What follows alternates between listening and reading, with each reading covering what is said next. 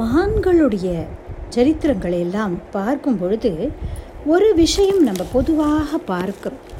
இந்த மகான்கள் அவதார புருஷர்கள் அவதாரங்கள் நிகழறதுக்கு முன்னால் அவர்களுடைய பெற்றோர் பல காலம் அதற்காக தவம் புரிந்திருக்கிறார்கள் வேண்டி விரதம் இருந்திருக்கிறார்கள் அப்படிங்கிறதையெல்லாம் பார்க்கிறோம் நம்ம. ராமாயணத்தில் அறுபதனாயிரம் வருடங்கள் புத்திரன் இல்லாமல் வாடி இருக்கிறான் தசரத சக்கரவர்த்தி. அப்போ ஒரு நாள் அவனுக்கு தோன்றது எனக்கு பின்ன பிறகு இந்த இக்ஷ்வாகு வம்சத்துக்கு ஒரு ராஜா வேண்டாமா அப்படின்னு சொல்லிட்டு தம்முடைய குல குருவான வசிஷ்டர் முதலான மகரிஷிகளை எல்லாம் வணங்கி தசரத சக்கரவர்த்தி சொல்கிறதாக வால்மீகி ராமாயணம் பாலகாண்டம் எட்டாவது சர்க்கத்தில் சொல்லப்பட்டிருக்கு. மம லாலபியமானஸ்ய புத்திரார்த்தம் நாஸ்தி வை சுகம் அப்படின்னு தசரதன் சொல்கிறாராம் என்னதான் ஐஸ்வர்யங்கள் இருந்தாலும் கொஞ்சுவதற்கு ஒரு பிள்ளை இல்லை அப்படின்னால் சுகம்ங்கிறது கிடையாது அப்படின்னு சகல சௌபாகியங்களும் நிறைந்து இருந்து தசரத சக்கரவர்த்தி சொல்லுவதாக அங்கே வால்மீகி பகவான் வைக்கிறார். இந்த மக்கட்செல்வம் அப்படிங்கிறதுடைய பெருமையை அங்கே சொல்லியிருக்கிறார். பெரியாழ்வார் திருமொழியில் பெரியாழ்வாரும் இந்த கருத்தை சொல்கிறார் கண்ணபிரான் பிறக்கிறதுக்கு முன்னால் ஆறு குழந்தைகளை இழந்தாள் தேவகி. மக்கள் அறுவரை கல்லிடை மோதிட இழந்தவள் வயிற்றில் சிக்கென வந்து பிறந்து நின்றாய் திருமாலிருஞ்சோலை எந்தாய் அப்படின்னு சொல்கிறார் அப்படி அந்த பெற்றோர் வந்து ஏங்கி தவம் இருந்து தப்பித்து தப்பித்து அதுதான் அந்த தப்பம். இந்த பிள்ளை வேணும் அப்படிங்கிறதுக்காக எதிர்பார்த்து அப்படி பிறக்கிறார்கள் மகான்கள். சிவகுருவும் ஆரியாம்பாளும் சிவபக்தர்கள். அந்த தம்பதி திருச்சிவப்பேரூர் அப்படின்னு சொல்லக்கூடிய திருச்சூர். அங்கே போய் விடைக்குன்று நாதனான சிவபெருமானை பஜனம் பண்ணி பூஜை பண்ணி அங்கே கோவில்லையே இருந்து விரதம் இருந்து அப்படி பிறந்தவர் தான் நம்முடைய ஆதிசங்கர பகவத் பாதாள். காரைக்கால் அம்மையார் சரித்திரத்திலையும் பார்த்தோம். புனிதவதியாருடைய பெற்றோர் பன்னெடுங்காலம் சிவபெருமானை பூஜை செய்து திருமகளை போன்ற அந்த தெய்வ மகளை பெற்றார்கள் அப்படின்னு சொல்லி. அப்பைய தீட்சிதருடைய சரித்திரத்திலையும் இதை பார்த்தோம் நம்ம. தில்லை அப்படின்னு சொல்லக்கூடிய சிதம்பரத்திலே போய் பலகாலம் அவருடைய பெற்றோர் சிவபெருமானை தரிசனம் பண்ணி கொண்டு விரதம் இருந்து அப்பைய தீட்சிதர் அப்படிங்கிறதான மகான் பிறந்தார் அப்படின்னு சொல்லி. தப்போவனம் பெரிவா அப்படின்னு சொல்லக்கூடிய ஞானானந்தகிரி சுவாமிகள் சொல்வார் அப்படின்னு மகான்கள் சொல்ல கேட்டிருக்கிறோம். மகன் பிறந்துடுறது அதிசயம் இல்லை மகான் பிறக்கணும்னா அதற்கு தவம் இருக்கணுமே. அந்த பெற்றோர் அதற்கு தகுதியானவர்களாக இருக்கணுமே அப்படின்னு. அப்படி ஒரு மகான் வந்து பிறக்கணும் அப்படின்னால் அந்த பெற்றோர் எப்பேற்பட்டவர்களாக இருக்கணும். அவர்களுடைய தவம் அவர்களுடைய வேண்டுதல் எவ்வளவு ஆழமானதாக இருந்திருக்கணும். அப்படித்தான் இந்த தம்பதியும் தத்தை நாகன் அப்படிங்கிற தம்பதியும் தங்களுடைய குல தெய்வமான முருகப்பெருமானிடத்திலே பலகாலம் பிள்ளை வரம் வேண்டி பிரார்த்தனை செய்து கொண்டே இருந்தார்கள். கந்தர் அலங்காரம் அப்படிங்கிறதுல அருணகிரிநாதர் ரொம்ப அழகாக முருகப்பெருமானை பற்றி சொல்கிறார் மொய்தாரணி குழல் வள்ளியை வேட்டவன் முத்தமிழால் வைதாரையும் அங்கு வாழ வைப்போன் வெய்ய வாரணம் போல் கைதான் இருபதுடையான் தலைபத்தும் கத்தரிக்க எய்தான் மருகன் உமையாள் பயந்த இளஞ்சியமே அப்படின்னு சொல்கிறார் இருபத்தி ரெண்டாவது பாடல். அதாவது அழகான பூ மாலைகளை எல்லாம் கூந்தலிலே சூட்டியிருக்கக்கூடிய வள்ளியை விரும்பி மணந்தவன் அப்படிப்பட்ட அந்த முருகப்பெருமான் வாரணம் போல் கைதான் இருபதுடையான் யானையைப் போல யானையுடைய தும்பிக்கை மாதிரியான பெரிய வலுவான கைகள் இருபதும் தலை பத்தும் உள்ள ராவணனை கத்தரிக்க எய்தான். அப்படியே அவனுடைய உயிரை கொய்யும்படியாக பானத்தை எரிந்த ராமபிரானுடைய மருமகன் உமையவள் பெற்ற அருமையான பாலகன் இளஞ்சியம் அப்படின்னா அருமை ரேர் அப்படின்னு அர்த்தம். பேர்பட்ட அருமையான மாணிக்கமான அந்த முருகப்பெருமான் எப்படிப்பட்டவனாம்? முத்தமிழால் வைதாரையும் அங்கு வாழ வைப்போன் அப்படின்னு சொல்கிறார் தமிழ்னால் தன்னை பாடினவர்களே இல்லை. தமிழில் திட்டினா கூட ரொம்ப சந்தோஷப்படுவாராம் முருகன். அப்படி வைதாரையும் வாழ வைக்கிறவராம் அந்த முருகப்பெருமான். அப்படிப்பட்ட அந்த கருணாமூர்த்தி பக்தியோடு தன்னிடத்தில் பிரார்த்தனை செய்யக்கூடிய இந்த தம்பதியினுடைய பிரார்த்தனையை கேட்காமல் இருப்பாரா? ஒரு நாள் முருகப்பெருமானுடைய திருவருள் தத்தையினுடைய கரு உள்ளே அருள் குழந்தையாய் பரிணமித்தது. பத்தாவது திங்களிலே நல்ல முத்தை ஈன்றெடுத்தாள் தத்தை. வானவர்கள் மலர் மாறி பொழிந்தார்களாம். தேவர்கள்லாம் மலர் மாறி புஷ்ப விருஷ்டி பண்ணினாலும் இந்த வேடர்களுக்கு சந்தோஷம் தாங்க முடியலை. குறவை கூத்து ஆடினார்கள். குறவை கூத்து அப்படின்னா என்ன? அப்படின்னாக்கா குறவை கூத்து அப்படிங்கிறது நம்மளுடைய கிருஷ்ணனுடைய பால லீலைகள்லையும் சொல்லப்படுறது. குறவை ஆயரோடு அன்று கோத்ததும் ஆட்சியரோடு கோத்ததும் அப்படின்னு வருது. குறவை அப்படிங்கிறது ரெண்டு ரெண்டு பேர் தோளில் கையை போட்டுக்கொண்டு அப்படி ஒருவரை ஒருவர் தழுவியபடி ஆடக்கூடிய ஒரு நடனம். போர்க்காலங்கள்லையும் பொழுதுபோக்குக்காகவும் இந்த மாதிரி மலையில் வாழக்கூடிய இந்த மக்கள் ஆடக்கூடிய ஒரு வகை நடனமாக இது. மலை நடனம் அப்படின்னு இது சொல்லப்படுறது.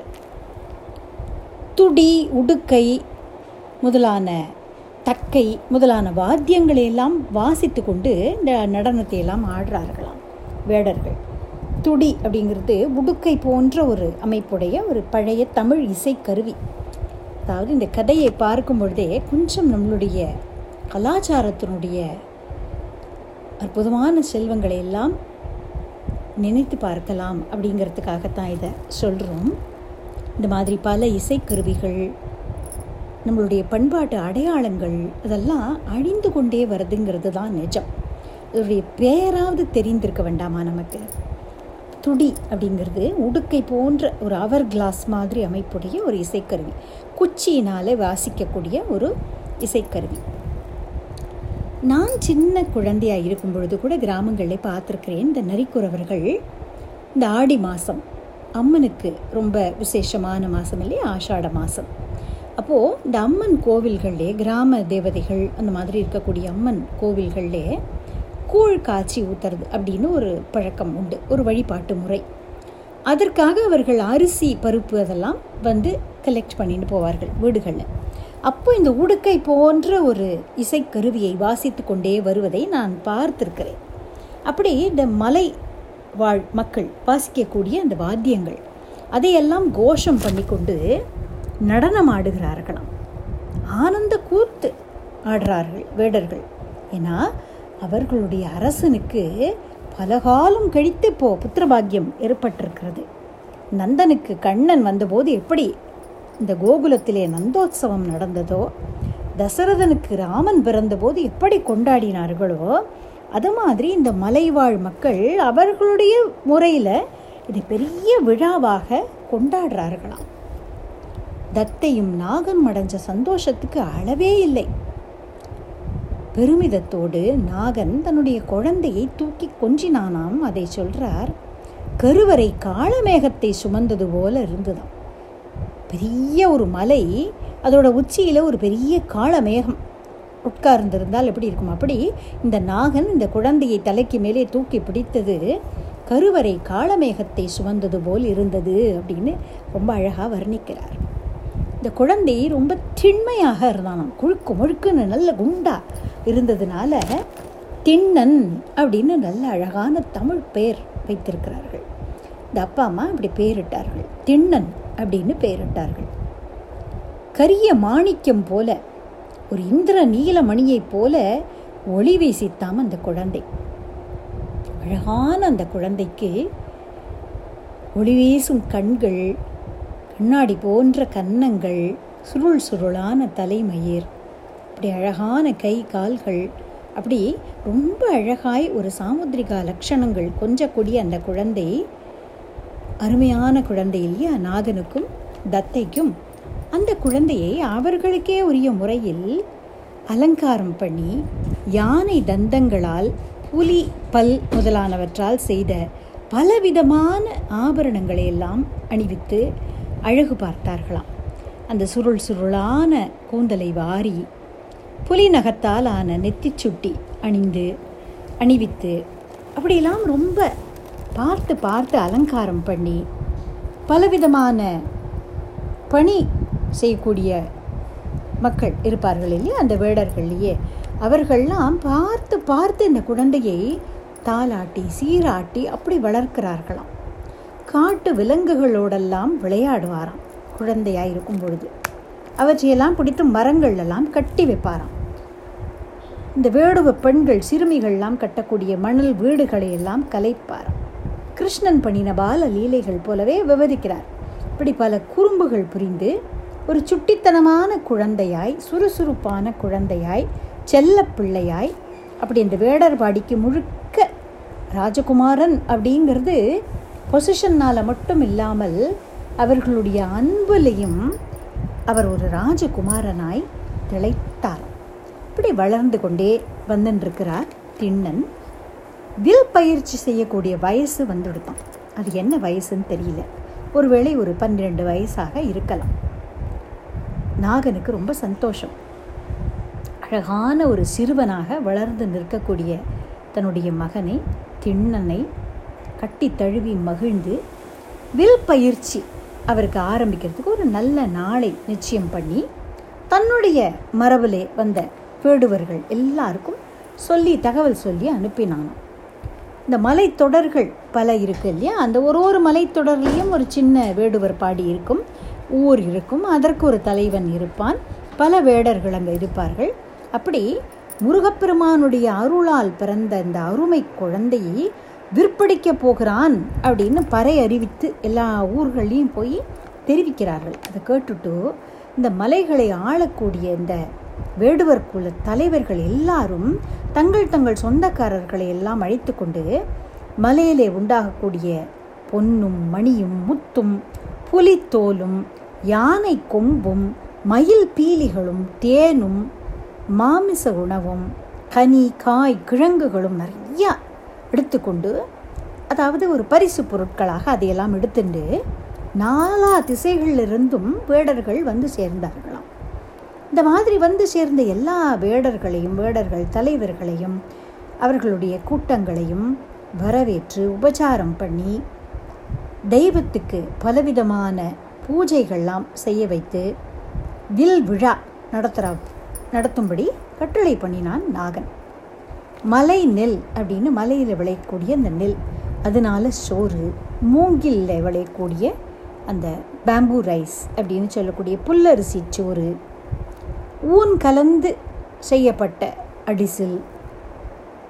கிழங்கு திணைமாவு தேன் விளாம்பழம் முதலான பலவிதமான உணவுகளை எல்லாம் கடவுளுக்கு நிவேதனம் பண்ணி நிறைய எல்லாருக்கும் கொடுத்து எல்லாரும் அதையெல்லாம் நிறைய சாப்பிட்டு சந்தோஷமாக இருந்தார்களாம். இந்த திண்ணனாருக்கு பூமாலைகள்லாம் அணிவித்து மயில் பீலியெல்லாம் அணிவித்து வெட்சி அப்படின்னு சொல்லக்கூடிய விரக்ஷிப்பூ அந்த மாலையை அணிவித்து அவரை அழைச்சின்னு வரார்கள்.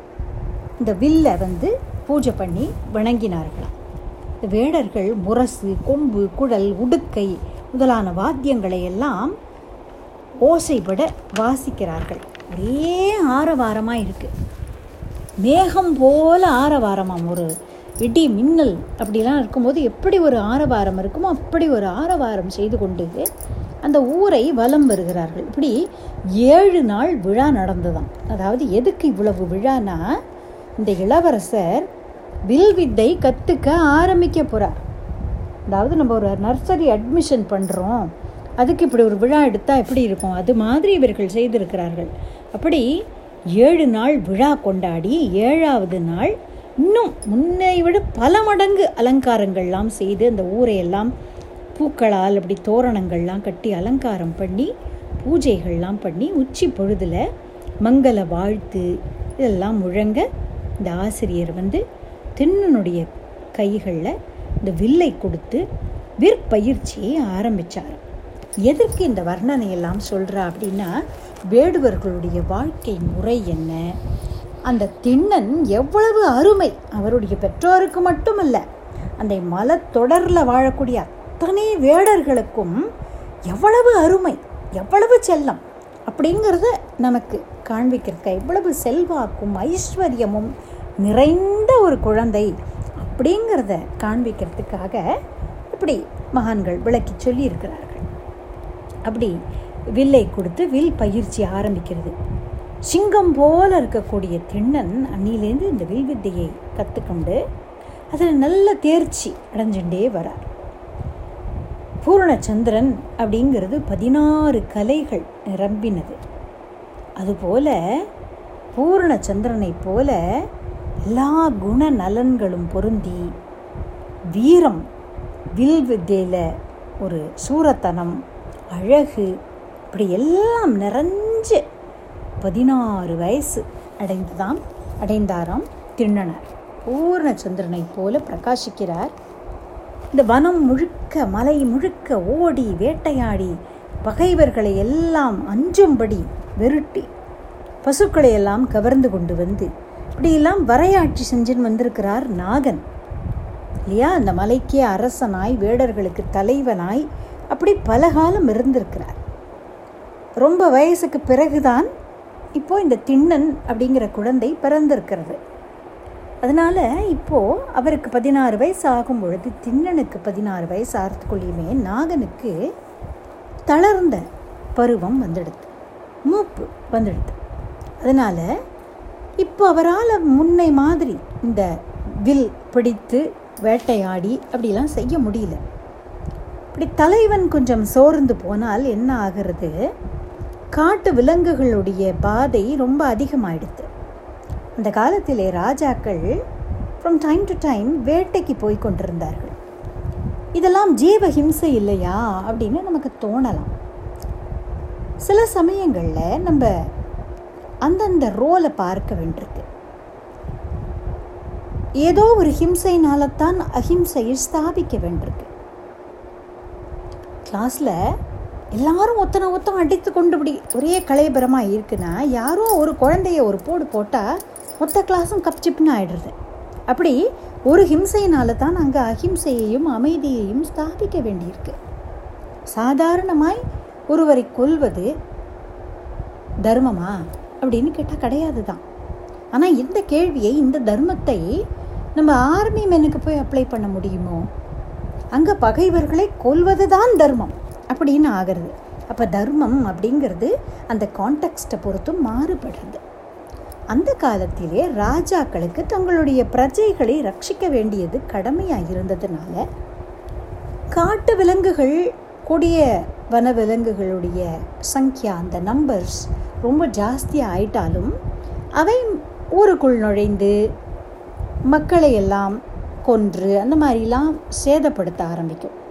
அப்போ இந்த விளை நிலங்களை மக்களை ரட்சிப்பதற்காக அந்த பாப்புலேஷனையும் இன் செக் வைக்கிறதுக்காக மனசில் எந்த வன்மமும் இல்லாமல் சின்ன விலங்குகள் அதாவது யானை கன்றுகள் குட்டிகள் அப்படி இருக்கு இல்லையா? புலிக்குட்டி அது மாதிரி சின்ன விலங்குகள் கர்ப்பமாக இருக்கிற விலங்குகள் இதையெல்லாம் விட்டுட்டு ஒரு தர்மத்தோடு வேட்டை அப்படிங்கிறதையும் ஒரு ரக்ஷணம் அப்படிங்கிறதாக செய்திருக்கிறார்கள். அப்படி இந்த வேடர்களும் அப்படி ஒரு தர்மத்தோடு தான் வேட்டையாடுவார்களாம்.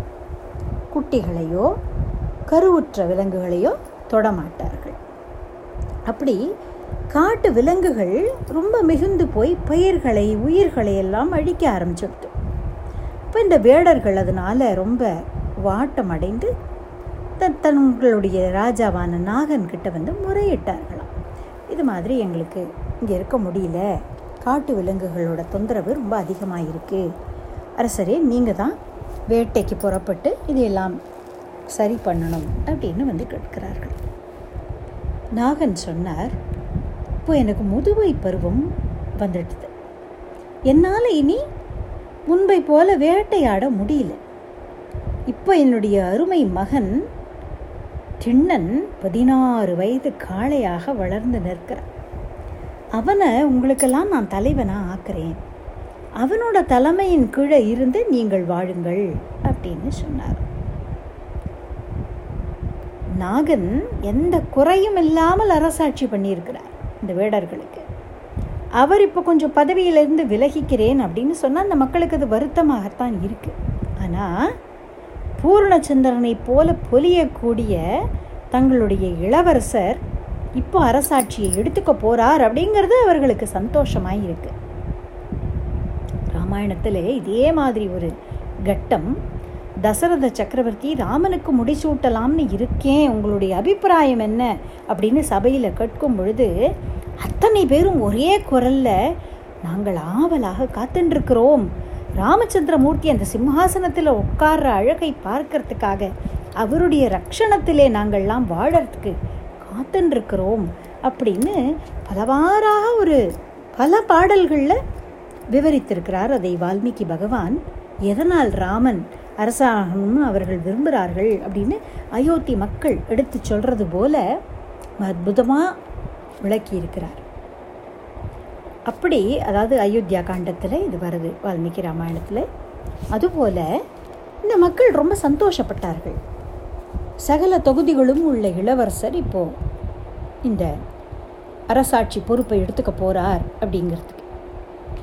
மகனை இந்த கன்னி வேட்டைக்கு அனுப்பணும் இல்லையா? மெய்டன் ஹண்டிங் மிஷன் அதுக்கு முன்னாடி தெய்வங்களுக்கெல்லாம் பூஜை பண்ணி அப்புறம் அனுப்பணும் அப்படிங்கிறதுனால காடு பலி அப்படின்னு இந்த வன தேவதைகளுக்கெல்லாம் பூஜை பண்ணுறதுக்காக இந்த வேடுவர் குலத்துக்கே ஒரு பூஜையெல்லாம் செய்யக்கூடிய ஒரு ப்ரீஸ்டஸ் தேவராட்டி அப்படிங்கிற ஒரு பெண் பூசாரி. அவருக்கு சொல்லி அனுப்புகிறார் நாகன் அவர் வந்தார். அவருக்கு பூஜைக்கான திரவியங்கள் பணம் அதுக்கு உண்டான பொருள் எல்லாம் கொடுத்து நாகன் இந்த மாதிரி என்னுடைய மகன் கன்னி வேட்டைக்கு புறப்பட போகிறார் தெய்வத்துடைய அருள் வனதேவதைகளுடைய அனுகிரகம் அவருக்கு இருக்கணும். அப்படிங்கிறதாக நீங்கள் பூஜை செய்து ஆசிர்வாதம் பண்ணணும் அப்படின்னு கேட்கும் பொழுது அந்த தேவராட்டி உன்னை விட உன் மகன் இன்னும் கீர்த்தியோடு விளங்குவான் அப்படின்னு ஆசிர்வாதம் பண்ணி சொல்கிறார் திண்ணனை வர சொல்லி ஆள் அனுப்புகிறார் ஒரு மரகத மலை ஒரு இந்திர நீல மணியால் செய்யப்பட்ட ஒரு மலை வில்லை ஏந்தி கொண்டு வருவது போல இந்த திண்ணன் வேடர்கள் புடை சூழ வந்தாராம். வந்து தன்னுடைய தந்தையான நாகனை நமஸ்காரம் பண்ணுறார் அவரை பணிந்து அவருடைய ஆக்ஞை எடுத்துக்கொண்டு வேட்டைக்கு புறப்படுறார். வேடர்கள் ஒரு கூட்டமாக அவர்களுடைய பறை முதலான வாத்தியங்களை எல்லாம் வாசித்து கொண்டு வேட்டை நாய்களை எல்லாம் அழைத்து கொண்டு அந்த மாதிரி அவர்கள் வேட்டைக்கு கிளம்புறதே ஒரு உற்சவம் மாதிரி புறப்படுறார்கள். ஒரு கூட்டமாக.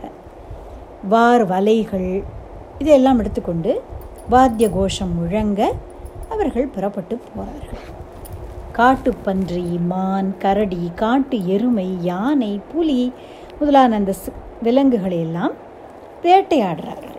காடு முழுக்க திரிஞ்சு இந்த விலங்குகளை வளைத்து பிடித்து அப்படியெல்லாம் கொள்கிறார்கள் தரும நெறியோடு நம்ம முன்னமே சொன்னது போல சின்ன மிருகங்களை எல்லாம் விட்டுவிட்டு கருவுற்ற விலங்குகளை எல்லாம் விட்டுவிட்டு மற்றவற்றையெல்லாம் வேட்டையாடுறார்கள்.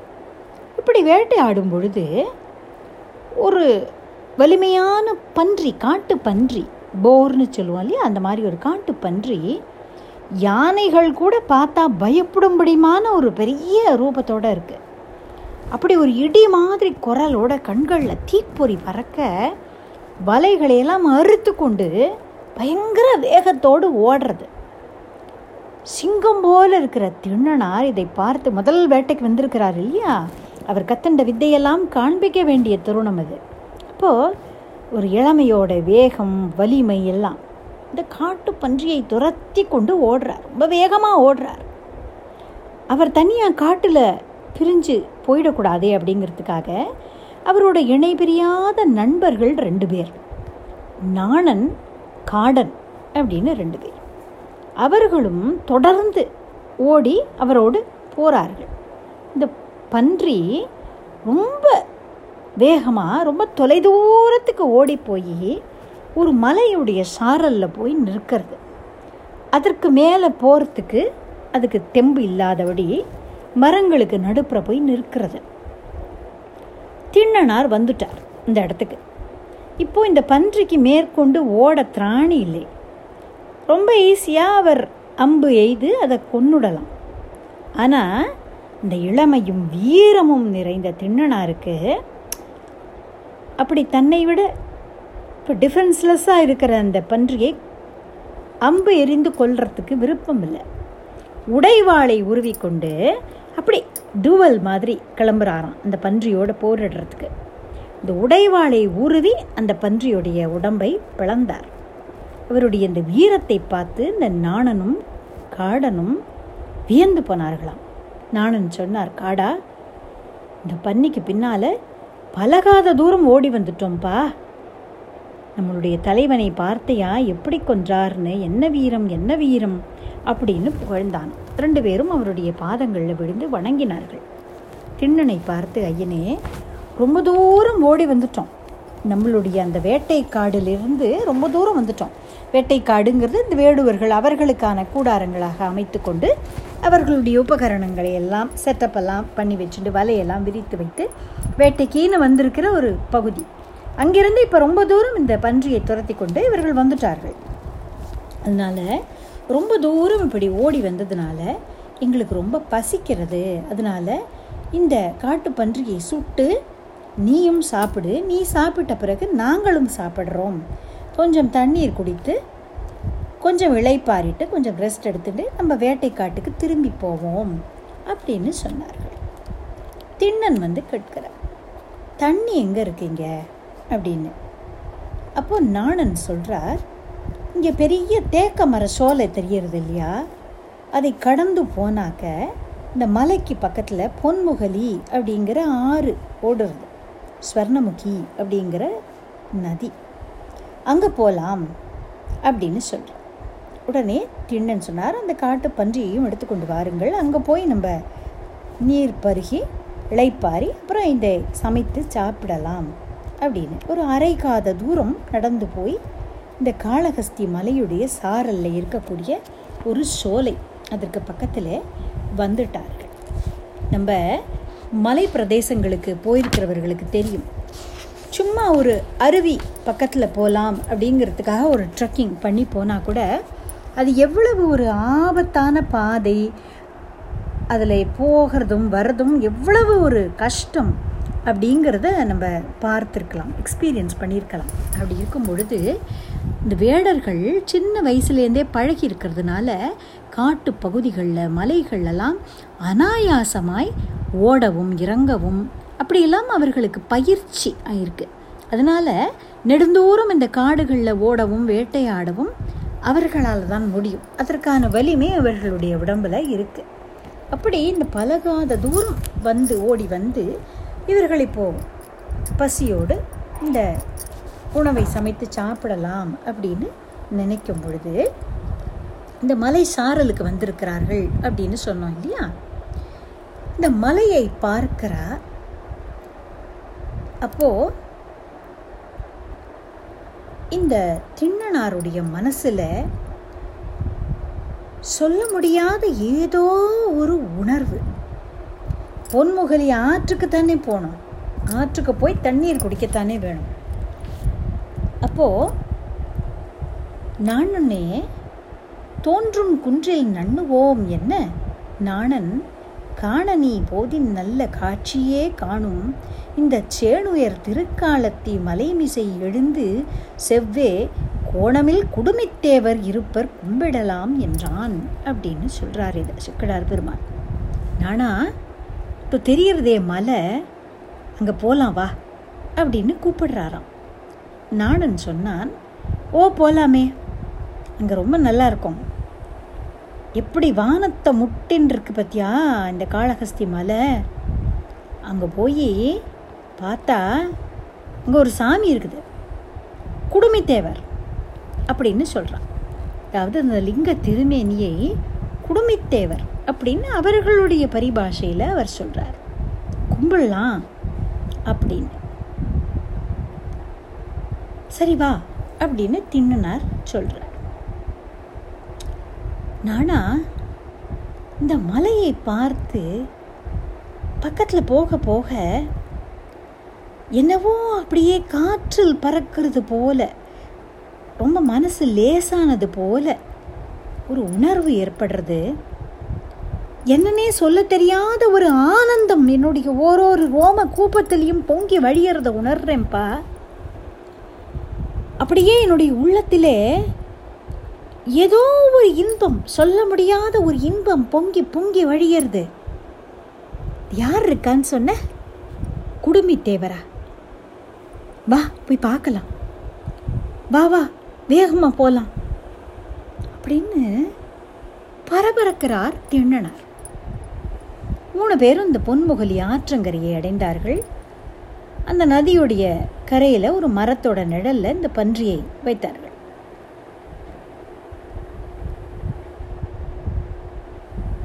காடனை பார்த்து நீ தீ நெருப்பு உண்டாக்கி இந்த பன்றியை பக்குவம் செய்துவே நாங்கள் இந்த மலைக்கு போயிட்டு வரோம் அப்படின்னு சொல்லிட்டு நாணனும் திண்ணனும் அந்த மலை மேலே ஏறுறதுக்காக புறப்படுறார்கள். என்ன காரணம்னே தெரியாமல் ஒரு சொல்ல முடியாத ஆனந்த பரவசம் ஏற்பட்டது இல்லையா? திண்ணனாருக்கு மலையை நெருங்கும் போதே அவருடைய நிலை எப்படின்னால் இப்போ இந்த மலைக்கு மேலே ஏறி அவர்கள் என்ன பார்க்க போகிறார்கள்? திண்ணனாருக்கு என்ன நடக்க போகிறது? நம்ம அடுத்த செஷனில் பார்க்கலாம். ராம் ராம்.